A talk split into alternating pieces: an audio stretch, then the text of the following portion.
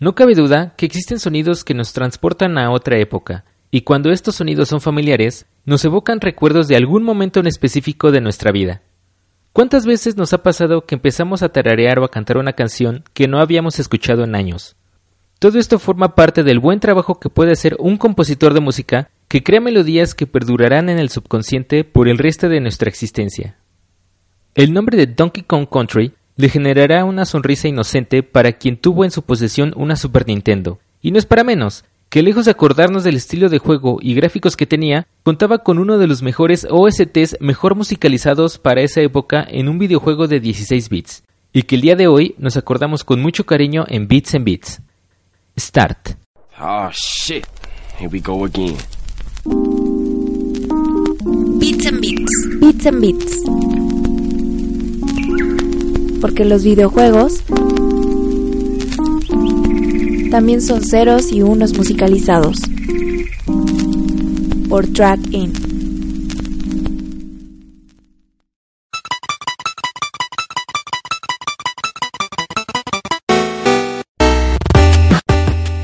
Los hermanos Tim y Chris Stamper son dos ingleses que desde que eran muy jóvenes han estado muy familiarizados con la industria de los videojuegos. A sus 20, ambos formaron la compañía Rare Design of the Future, lo que ahora se conoce como Rare. Para finales de los 80, los hermanos Stamper intentaron entrar de lleno en esta industria cuando volaron a Kyoto, Japón, para presentarle algunos demos a Nintendo que habían desarrollado justamente para su consola de esos años, la Nintendo Entertainment System. Nintendo aprobó uno de esos demos, y lo único que le faltaba por hacer era musicalizarlos. Aquí resalta el nombre del buen David Wise, un músico inglés que siempre ha tenido esa facilidad por la composición, que a sus 8 años tomó sus primeras clases de piano impartidas por su propio hermano.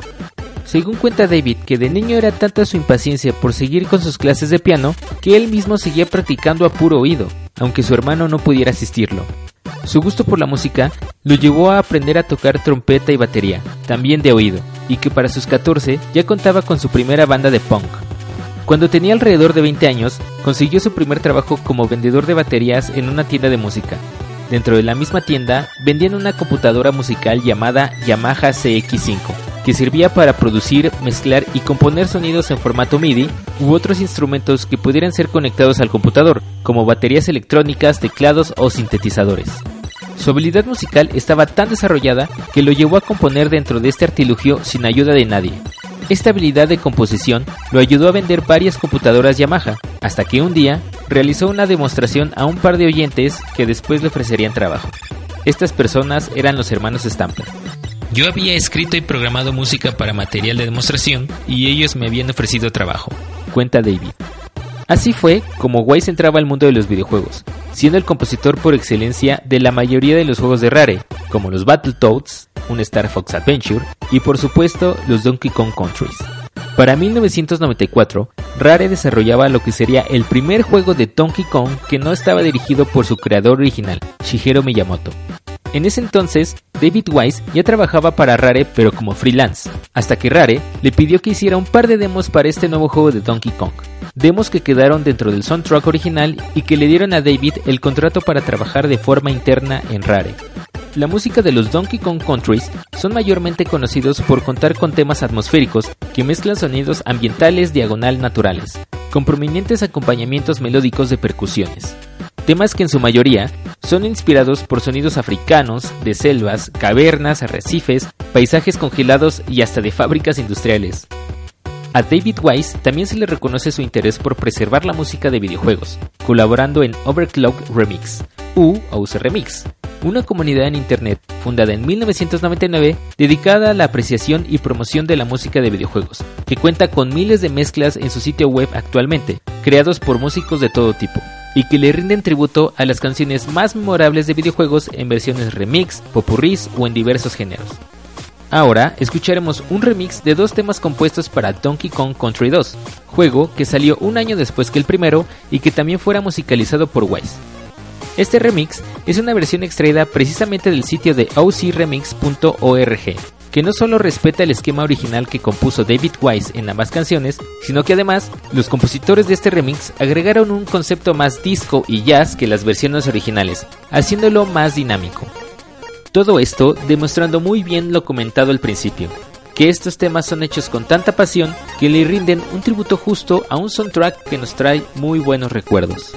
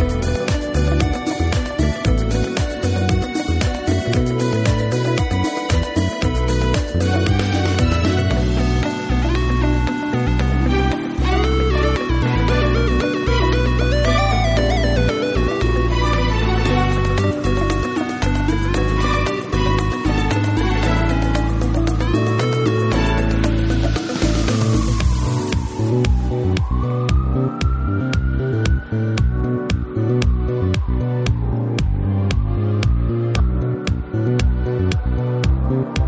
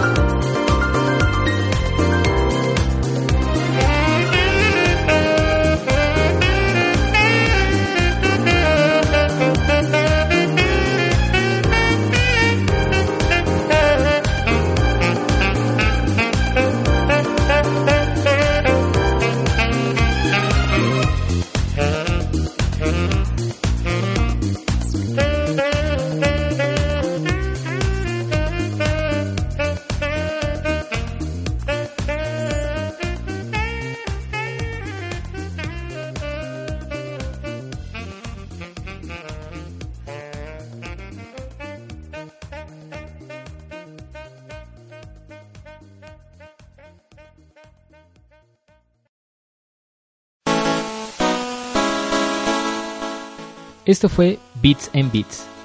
Para escuchar esta u otras cápsulas pueden buscarnos en iTunes o en Spotify como Beats and Beats. Y para más contenido de Track In, síganos en nuestras redes sociales. en Twitter como arroba rtrack-in y en Facebook como rtrack.in. Hasta la próxima.